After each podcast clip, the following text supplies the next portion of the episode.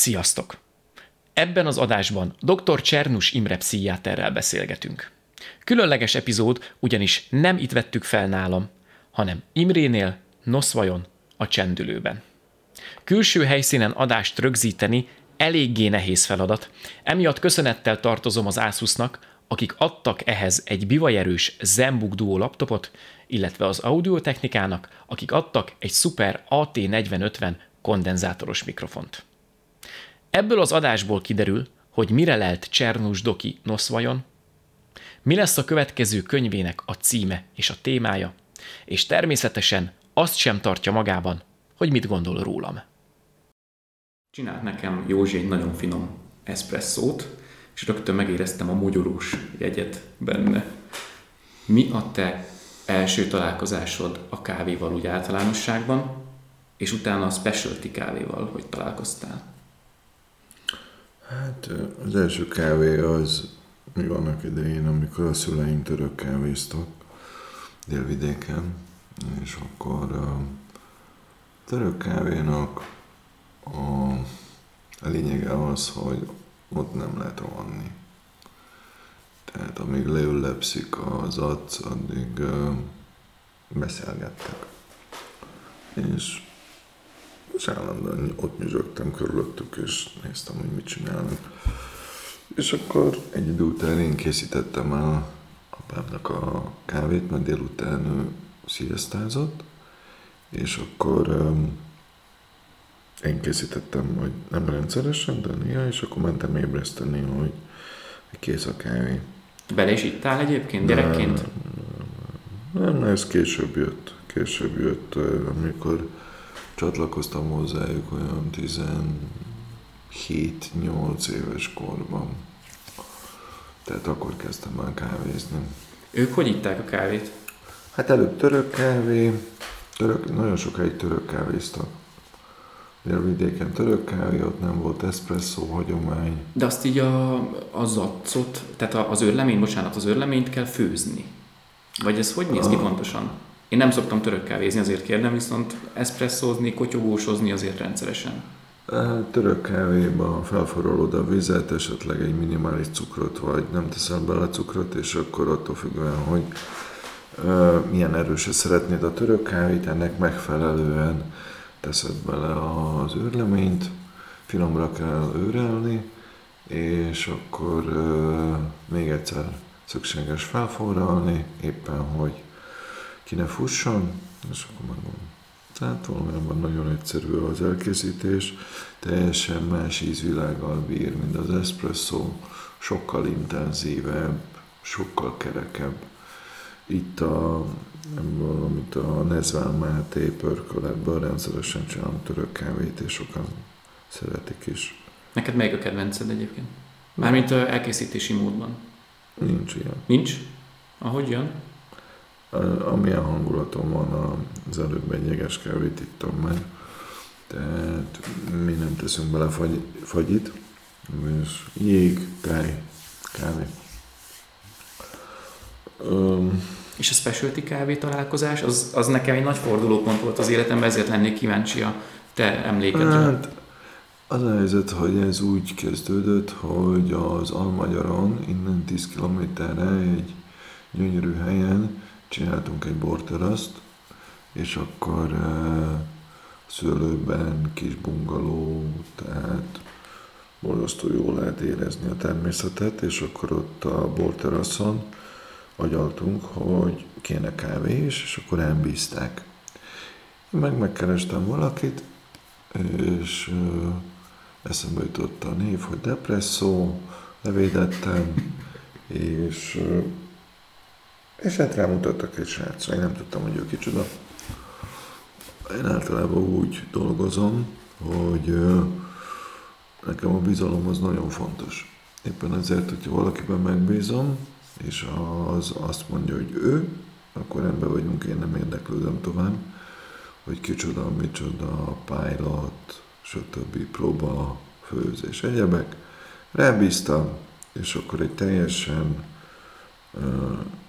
egy másféle kávékat ittam, mint addig ittam, és hát éreztem a kávénak a gyümölcsét. És az mai napig emlékszem arra a pillanatra, amikor egyik barátommal felmentünk innen Egerből, szintén nagy kávé szerető ember, és végigkóstoltuk. Fantasztikus élmény volt. Hát onnantól kezdve nézve a Máté csinálja nekem a kávét, és ennyi. Uh-huh. Uh, elmondtam már pár adásban, kávé az általában visszatérő elem nálam, főleg, hogyha jönnek hozzám a vendégek, akkor készítek nekik egy kotyogóst. Azt is meg kellett tanuljam, hogy nem főzzük a kávét, hanem készítjük. Igen. Mert ha jönnek az eltartott kis újú emberek, és mondják, hogy ez nem főzés. És uh, elmondtam, hogy nekem az volt a nagy releváció, hogy én először két cukorral, aztán egy cukorral, pötyivel, pötyi nélkül, tejjel, és eljutottam egy olyan specialty kávézóba, ahol ki van írva, hogy nincs cukor. Tehát, itt, tehát konkrétan nincs a helyen cukor, és tudod, ez a... Most meg, az ember attól is fél már, hogy, hogy csak egy ártatlan kávét megígyon cukor nélkül, mert nem azt szoktuk meg. És így belekóstoltam, és mondtam, hogy hát várjunk, lehet, hogy eddig azért tettem mindig cukrot a kávéba, mert amúgy szar kávét ittam, és hogy valami elnyomja az ízét. És onnantól kezdve kezdődött nálam ez a történet, és úgy találkoztam én például a Gergővel, aki összekötött minket a depresszóból, és hát nála is azért tanulgattam ezt-azt a kávéról. A hmm. kávézás az lehet az ilyen felnőtté válásnak a lépcsője, vagy önmagunk számára valamiféle ilyen kis mérföldkő? Nem? Nincs ilyen? Ne, akkor nagyon sok felnőtt lenne. nem, nem, nem. Semmi közel a felnőttséghez. Mikor érezted azt, hogy téged, mint gyerek, már nem gyerekként kezelnek? Érezted egyáltalán, vagy? Nem foglalkoztam ezzel soha. Nem? Nem, én mindig mentem a fejem után. Igen, de az ember megy a feje után, az azért van valószínűleg valamit meg akar mutatni. Biztos. Nem? Én orvos szerettem volna lenni, és ez volt az egyetlen cél. Tehát nem volt más cél, nem foglalkoztam, hogy gyerek, nem gyerek, felnőtt, arról szerettem volna lenni. Tehát, és amikor valamit a fejembe veszek, mai napig is, tehát én addig csinálom, amíg az meg nem valósul, de közben meg általában már kitalálok valami újat, valami mást, mert a célok elérése általában engem nem érdekel. Ez nekem kevés. Tudom azt, hogy persze itt jön a következő szint, hogy annak a megőrzése, de ennek ellenére tudom, hogy számomra az kevés, hogyha megőrzés mellett nem újulok meg állandóan. Tehát um, um, még jól élek. Az a kiégés elleni valami mechanizmus egyébként? Vagy nem? nem? Nincs köze hozzá? Nem. Nem. Én azért jöttem erre a világra, hogy a külső-belső környezetemet szebbé tegyem, meg szépé tegyem. És hogyha amíg van ötlet a fejemben, én addig azt meg is fogom csinálni, hogyha érzem, hogy ez nekem fontos. Tudni nem tudhatom, mert hát nem vagyok közgazdász, meg nem csinálok pilotokat, meg hatékonyságvizsgálatokat. Én érzésből cselekszem. Én csapongani szoktam, és erre most pont eszembe jutott egy olyan dolog, ami valamikor meg szerettem volna kérdezni tőled, hogy ugye te sokat hagyatkozol a megérzéseidre, ami azért nem egy kézzel fogható dolog. Viszont, hogyha éppen mondjuk segítesz valakinek, vagy te szoktad mondani, ajánlatot teszel, tehát hogyha mondjuk, mint orvos végzed a munkádat, az viszont azért egy külső szem, és az még tök racionális dolog. Tehát, hogy egyszerre ugye jelen van ez a kettő benned. Milyen arányban van ez? Ezen gondolkoztál már? Soha. Arány. Lehet látni, hogy te általában az életet racionálisan közelíted meg, és hogy állandóan törekszel a matekra, és éppen ezért a személyiség szerkezeted merev is, uh-huh. és rugalmatlan. Szóval nem szoktam ezen gondolkodni, ja, használom. Uh-huh. Használom. Ez annyira jó, ha meg tudsz benne bízni. Hát mondjuk bebizonyosodott, hogy megbízhatsz benne. Én például magamat nagyon rossz emberismerőnek gondolom, és sokszor be is bizonyosodott, hogy az. Az vagyok. Én azt gondolom, hogy nincs olyan, hogy jó vagy rossz emberismerő, mint hogy nincsenek jó és rossz dolgok sem. Tapasztalások vannak, amelyet az ego vagy pozitívan értékel, vagy fél tőle. És amitől fél, az általában fájdalmas dolgok. Az egónak nem tetsző dolgok. Ilyen a kifogadás, a hárítás, a mutogatás és a menekülés. Sokkal fontosabb a tapasztalat. Sokkal fontosabb az, hogy úton lenni, nem az, hogy elérni a célt. De a cél az viszonylagos. Sikerült? Jó, oké. Okay. Minek függvénye? Sokkal fontosabb az, hogy érzed azt, hogy fejlődsz, haladsz, megújulsz, érzed önmaga, érzem önmagamban, hogy képes vagyok bármikor acélosan reagálni. Uh-huh. Hát csak ugye mindenki azért máshogy képezi le ezt magában, hogy mi a fejlődés meg a haladás. Mert én is látom magam körül azokat az embereket, akik abba gondolkoznak, hogy fú, egyen nagyobb autó, egyen nagyobb tévé, hú, de jó lesz, és én mindig ilyen kicsit szarul érzem magam, mert így, így mosolygok belül, hogy mennyire nem számít, szerintem. Csak ugye azért nem szabad ezen mosolyogni, mert mindenki más, de közben én meg néha vagyok annyira naív, hogy, hogy így kimondom, meg el is merem mondani. Múltkor jött egy vendég hozzám, kérdezte a címemet, és akkor leírtam neki, hogy hát az albérletemmel szoktam felvenni a, a beszélgetéseket, és akkor leírta a válasz hogy milyen bátor, hogy te leírtad, hogy az albérleted, hogy nem azt mondod, hogy a lakásod. És akkor mondtam neki, nem személyesen, amikor megérkezett, hogy hát az az albérletem, ez egy tény. Én attól nem érzem magam kevesebbnek vagy rosszabb embernek, mert nincsen még saját lakásom. Az is lehet, hogy nem is lesz soha. Ki tudja, én is Bácskából jövök. Az rögtem magamban, hogy ez, ez lehet, hogy ez valamilyen bácskai specialitás, hogy Imrének hívnak mindenkit. Én tataházi vagyok. Tudod, hol van tataháza? Nem. Bácsalmás az még megvan. A termel.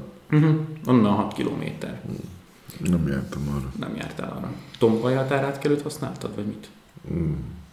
Mindegyiket. Mindegyiket? Amelyik gyorsabb volt. Aha. Szóval ezek olyan furcsa dolgok, hogy kinek mi az, hogy halad előre az életben. És, és szerintem tök jó, hogy egy csomó könyvet leírod, hogy, hogy a legfontosabb az a belső béke, de hogy egy csomóan nem azt keresik, vagy nem úgy keresik, vagy... Nincs ezzel gond. Nincs gond? De az Nincs. a boldogtalan emberek tömegét de eredményezi. Nincs gond. Én segítőként megtanultam azt, hogy hogyha látok ilyet, nem engedem, hogy az információ tudatosuljon bennem, mert nem kérdeztek meg. Tehát, és hogyha nem kérdeznek meg, akkor miért foglalkozok olyan dologgal, amit egyébként nap mint nap látok, uh-huh. megérzékelek, és um, nincs kompetenciám, hogy reflektáljak rá. Akkor miért vegyem elő azt, amit tudok? Tehát hallgatok, és meg sem mozdul bennem semmi sem. Hogy azt mondjam, hogy te most ezért boldogtalan vagy, nem vagy, stb. Teljesen más, hogy elmegyek előadásra, mert akik oda eljönnek, ők szeretnének valamit. Uh-huh. És az már más szitu. Ott aztán mindent. Tehát akkor kvázi mondhatom azt így egyszerűsítve, hogy fölöslegesen nem beszélsz. Tehát ha nem muszáj, akkor nem beszélsz. Minek? Aha. Jó, ez a médiában máshogy van, tudod. Úgy értve, hogy én például megkaptam kritikának, hogy ezelőtt évekkel nem önfényezés, hogy nekem az a bajom, hogy nagyon keveset szólok. Amikor még oda jártam az egyetemre, és voltál nálunk eladást tartani, pont abban az időszakban kaptam meg ezt a kritikát, hogyha egy embert kéne választani, nem mondom meg melyik tanár mondta, az embert kéne választani az osztályból, akivel szívesen együtt dolgozna, az szakmai oldalról én lennék, de egyébként nem venne észre, mert nem szólalok meg fölöslegesen. Én meg pont azt mondtam, hogy jó, de minek szólaljak meg, ha nincs mit mondanom, és a médiában például ez nem működik. Ez egy ilyen mostoha helyzet. Működik. Működik? Azt mondod? Működik. Működik, csak tudnod kell, hogy mit szólalsz meg. Uh-huh. És milyen erővel. Működik, és azért működik, mert hogyha ebben hiszel, akkor működik. Ha csak mutatod, hogy hiszel benne, akkor el fogsz bukni. Uh-huh. Mert jönnek az ószátjárok és leuralnak. Nem a saját példáimat akarom hozni, csak pont az van, amit mondasz, hogy ezt az adássorozatot, amiben te is elvállaltad a vendégszerepet, ezt tavaly kezdtem, lassan megvan a száz adás, és ha azt nézzük, hogy amikor videójátékokkal foglalkoztam, azt sokan nézték, ezt meg kvázi a kutya se idézőjelben, akkor csomószor megkaptam a kérdést, hogy minek csinálod? És mondtam, hogy azért, mert szeretem, meg, meg hiszek benne. Tehát, hogy nekem nem az a fajta visszaigazolás kell, hogy Youtube-on hány néző van, hanem a nap végén az, hogy nekem tetszik-e az, amit én csinálok. Neked tetszik most De az, mi a te célod? bemutatni embereket. Én szeretek beszélgetni, erre jöttem rá. Te szeretsz még beszélgetni? Ezt fel akartam tenni, ezt a kérdést. Beszélgetni. Aha, csak úgy. Chit-chat. Mivel általában a fejem tele van különböző dolgokkal, nagyon ritkán találok olyan, találkozok olyan emberrel, aki épp olyan intenzitással és tűzzel éli az életét, mint én. Uh-huh. Szeretek úgy dumálni, hogyha megvan a közös nevező. Hogyha én érzem, hogy ebből a szempontból non plus ultra.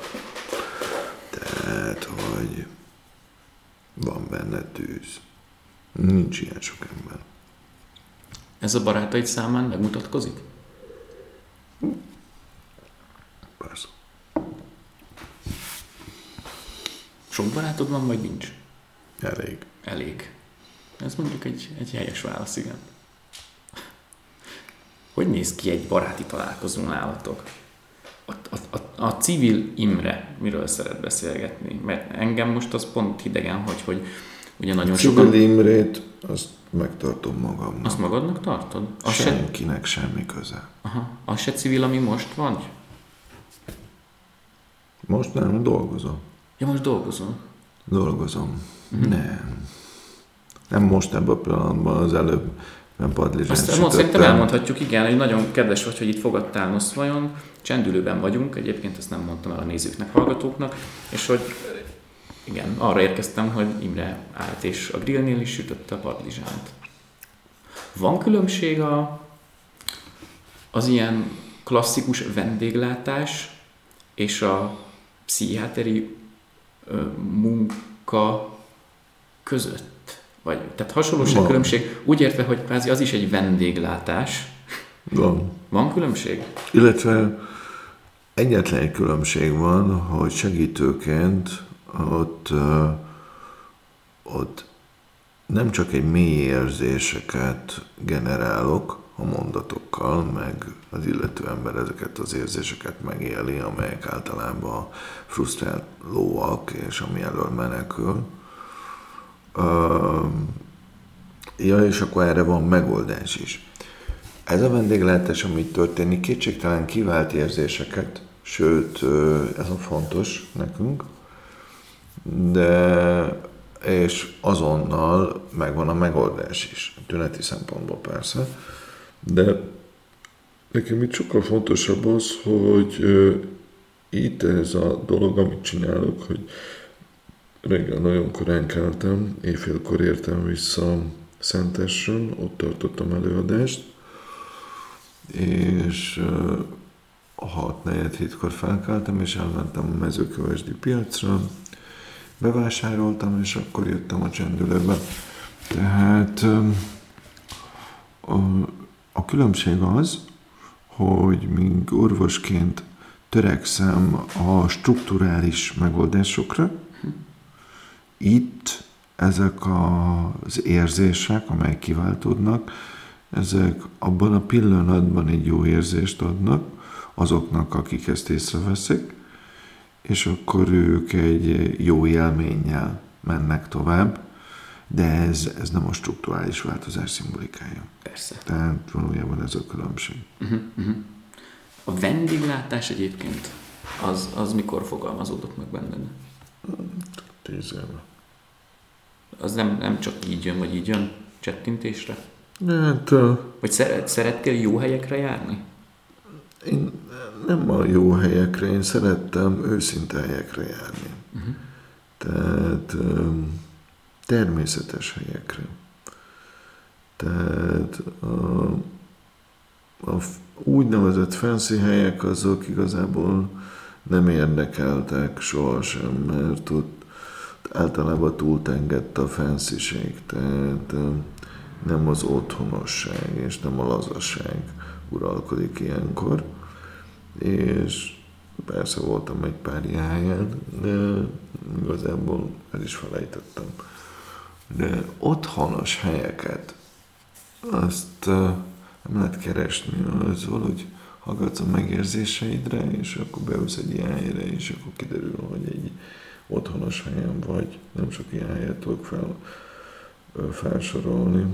Valahol volt egy-kettő a Toszkán vidéken, Umbriában, volt egy Portóban, tehát nincs, nem voltam sok ilyen helyen, de ott, ott ezek milyen. Tehát azok annyira inspiráltak téged, vagy annyira Nem inspiráltak. Nem inspiráltak? Nem, nem, nem, nem. Egyszerűen jól éreztem magam. Az a helyzet, hogy a 21. század gondolkodó embernek az egyik legnagyobb hiányossága az állandó túlagyalás. Állandóan. Uh-huh. Te miért agyalsz túl? Én mindig mindent, de, De miért? nem tudom, ez az. Nyilván, ha elgondolkozol rajta, utána nem tudod, fölösleges. Viszi az energiát. De miért csinálod? Nem az van, hogy az, próbálja az ember a... Azt tudod, hogy most elkezdtél menekülni. Nem, nem, nem. Vagy de lehet. Mondom, Az hogy egyes szem első szeméből kitértél. Jó, akkor én lehet, hogy azért agyalok sokat, mondom így, mert a saját kívánt valóság képemet akarom igazolni egyébként azzal, ami körülöttem történik, hogy az így könnyebb legyen. Ezt most nem biztos, hogy jól fogalmaztam meg. De jól fogalmaztad meg, ez a, a azzal mit nyomogatsz? Néha bekapcsolom magamat ide a kis sarokba, nekem is van kamerám, de mindig te vagy mutatva. A, Amikor kérdést teszek föl, vagy kicsit hosszabban beszélek, akkor beadom a fejemet, csak ennyi. Ö, valójában egyrészt, amit elmondtál, ez nem fog összejönni. Amelyik része? Hogy igazítom a... Hát nyilván. Hát azért nem fog összejönni, mert akarsz.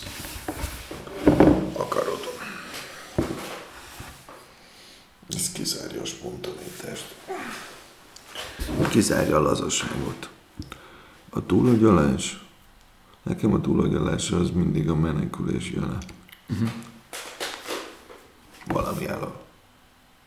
Ez leküzdhető? Ám a menekülés a túl agyalás.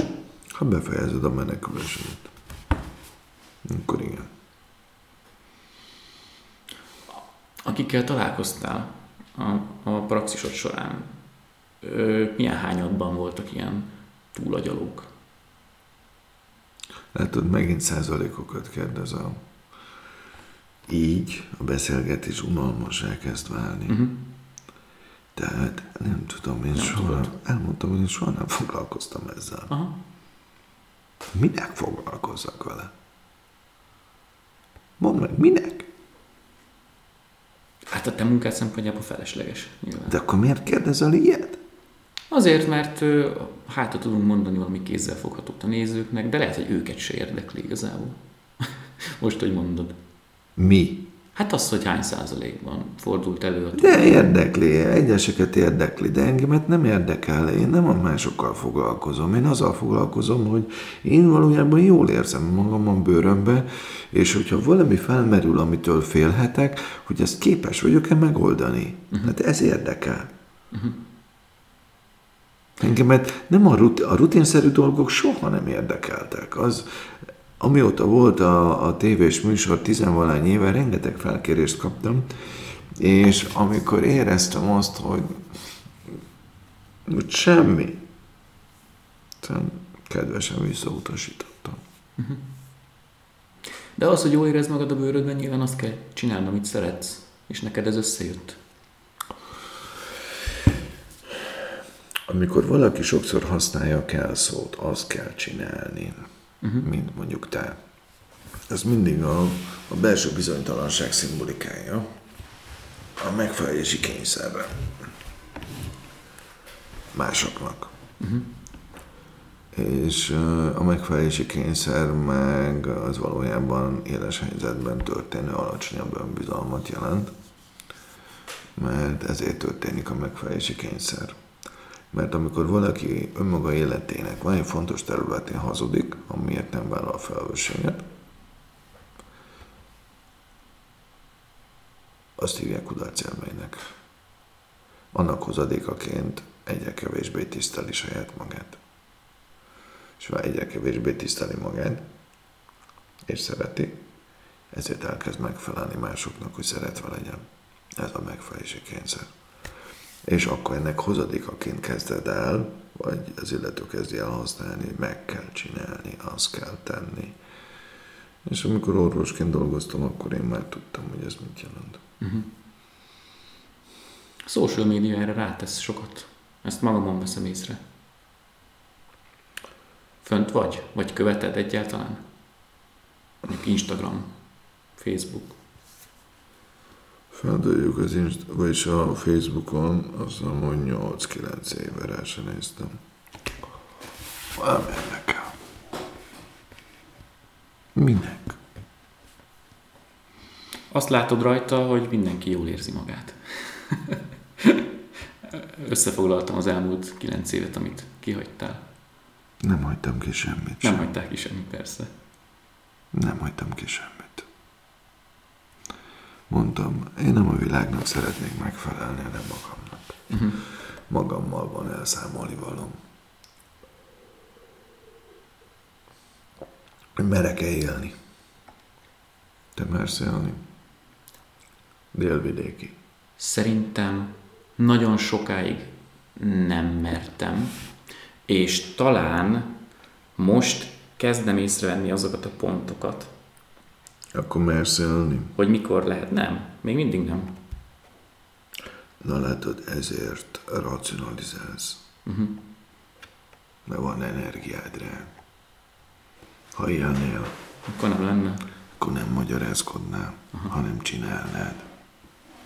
Ez a különbség. Hmm. Tudod, nem véletlenül használtad, hogyha én visszagondolok a beszélgetésre, hogy a kávé az felnőtté teszel. Ez így nagyon izgalmas, mert ebből a szempontból ennél a kérdésnél nem a kávé volt a fontos, hanem a felnőttség kérdése. Uh-huh. Tehát, aki él, az beleáll az életébe. Tehát felnőtt. Aki szeretne élni, az csak egy vágy. Az elkezdi körülbácsázni magát a kifogásokkal, a magyarázatokkal, a szószátjársággal. Meg a felelősség eltolás. Azt még a mai De érdekli, érdekli a felnőttség. Hát az embereket általában az érdekli, ami nincs. Uh-huh. Mondjuk igen. Igen. Ami van, az onnantól alap vagy nem tiszteljük meg, vagy már nem veszük észre. Egy párkapcsolatban a legveszélyesebb ez, vagyis megint agyalok, de hogy ezt, ezt vettem észre. Hogy ami jó... Nincs olyan, Nincs olyan? Tudod, a, a fosós az mindig használja. Veszélyes, úristen, megijedés, félelem. De hogy ez mind az élet része. Ha nem fogadod el azt, hogy esetleg megégeted magad, de ez olyan, mint a múltkori padlizsánsütésnél, itt van egy heg, Így. így, Aha. hozzányúltam, óvatlan voltam, Az elég és mély is akkor egyébként. hozzányúltam a vashoz, és lett egy elég csúnya sebb, sokáig tartott, amíg meggyógyult. De nem akadályoz meg azóta is, rengetegszer sütöttem patlizsát, hogy ne nyúljak oda. Sőt, a következő héten csináltam, amikor még nem gyógyult be. És akkor mi van? Hát a fájdalom az élet része, és hogyha ezt elfogadjuk, akkor élhetünk. Hogyha nem fogadjuk el, akkor menekülünk. Nincs olyan veszélyes. Mi az, hogy veszélyes a párkapcsolatban? Vagy beleteszed magad szívvel, lélekkel, és akkor élhetsz kapcsolatba. Ha meg óvatoskodsz, meg kifogásokat gyártasz, akkor előbb-utóbb ki leszel picsázva, mert hogy valójában a másiknak kevés leszel. Uh-huh. Hogyha ő beletesz mindent, hogyha meg nem tesz bele mindent, és épp olyan, mint te, hát akkor azt hívják rétes tésztának. Igen, az a, az a minek van, persze. De van, ebben agyon ütik az időt. Az inkább olyan, hogy ne legyen. Nem? Teljesen mindegy, ez a, de ez a másik ember dolga. Uh-huh. Mi van itt NOSZ vajon, ami mondjuk nem volt Budapesten, vagy Verbászon, vagy bárhol, ahol éltél? Béke. Kedves emberek. És a legfontosabb, hogy otthon érzem magam. Verbász? Hm. Verbászon az történt, hogy amikor befejeztem az egyetemet, akkor behívtak katonának, és akkor nem mentem el. Így katonaszakevény lettem 9 és fél évig. És akkor amnestiát kaptam, nem csak én, hanem sok százezer ember, és akkor hazamentem. És akkor elmentem Verbászra, a szülői házhoz, de hogy szülői házat nevezzük Bírsalmának, a bal oldali szomszéd legyen az alma, a jobb oldali a körte. És akkor odaértem, és a szülői ház hely előtt volt két házfa, két nagy házfa. És két nagy házfa nem volt. A Bírsa Alma, mint szülői ház nem volt, mert az önkormányzat oda, annak a ház helyére nyitott egy utcát. Wow. Meg volt az alma, meg volt a körte, Mhm. a Bírsalma nem volt meg. És ott álltam, autóba, nem szálltam ki, minek. És akkor megértettem, hogy ott vége. És akkor haladtam tovább az utamon. Egészen odáig, amíg meg nem éreztem, hogy hol van nekem az otthon. Most itt van az otthon. Van. Ahhoz mi kell? Átjössz rajta autóval, és már tudod, vagy azért el, eltöltöttél itt időt előtte? Én mindig érzésből döntöttem. Ilyen fontos szituban.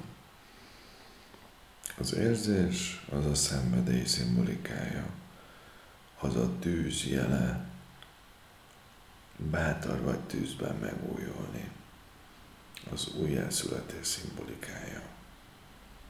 Pont erről fog nem sokára megjelenni novemberben az új könyvem, Uh-huh. a Főnix. Mikor lesz valaki Főnix? És mikor nem fog sohasem megújulni. Ezt feszegetem. Sőt, nagyon kemény könyv lesz. Te nem leszel Főnix így. Én nem? Így nem. Így esélyed sincs.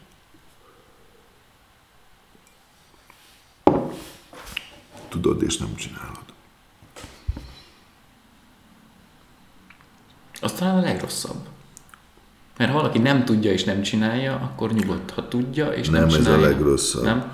Nem a legrosszabb az, amikor feladod, feladod az őseidet. Akik által lehettél te, és akik nem így álltak hozzá az élethez, mint te. Nekik csinálták az életet, te meg szövegelsz arról. Na, az a legdurvább. Ezzel egyenértékű az önmagad feladása. Nincs ennél durvább. De ugyanakkor szükség van az ilyenekre. Ők jól fognak fogyasztani. Tünetileg kompenzálják a feszültségüket. Lehet ezen javítani? Én megtanultam, hogy mivel a legfontosabb és a legdrágább kincsünk az idő, éppen ezért, hogyha az illető ezt menekülésre használja, arra használja az idejét, amire akarja. Az ő dolga. Tudod, ez lehet-e rajta változtatni? Ez megint egy milyen kérdés. Ö, Tudod, ez olyan, mint hogyha éhes vagyok, már régóta, és hogy döntök-e úgy, hogy eszem. Most ez milyen kérdés volt? Azért, hogy megint lemész de dobba, és akkor valaki azt mondja, persze lehet. Vagy elhiszed azt, hogy a- azt mondják, á, nem lehet, vége. Megint a felelősség áthárítása történik.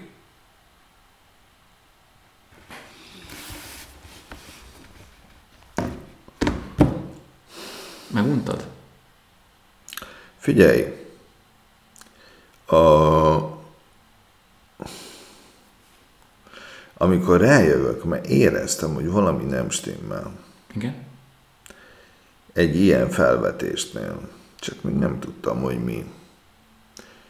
Mert rájöttem, hogy miért beszélgetsz emberekkel, olyan emberekkel, mert hogy ezáltal kicsit konfrontálódsz azzal, hogy találkozol olyanokkal, akik tesznek valamit, még te meg hallgatsz kibicként, miközben te meg nem teszed. Amit tudod, tudsz, megérzel. Ez az ok. Tiszteletbe tartom, de van más dolgom is. Rendben. Köszönöm szépen. Nagyon szívesen.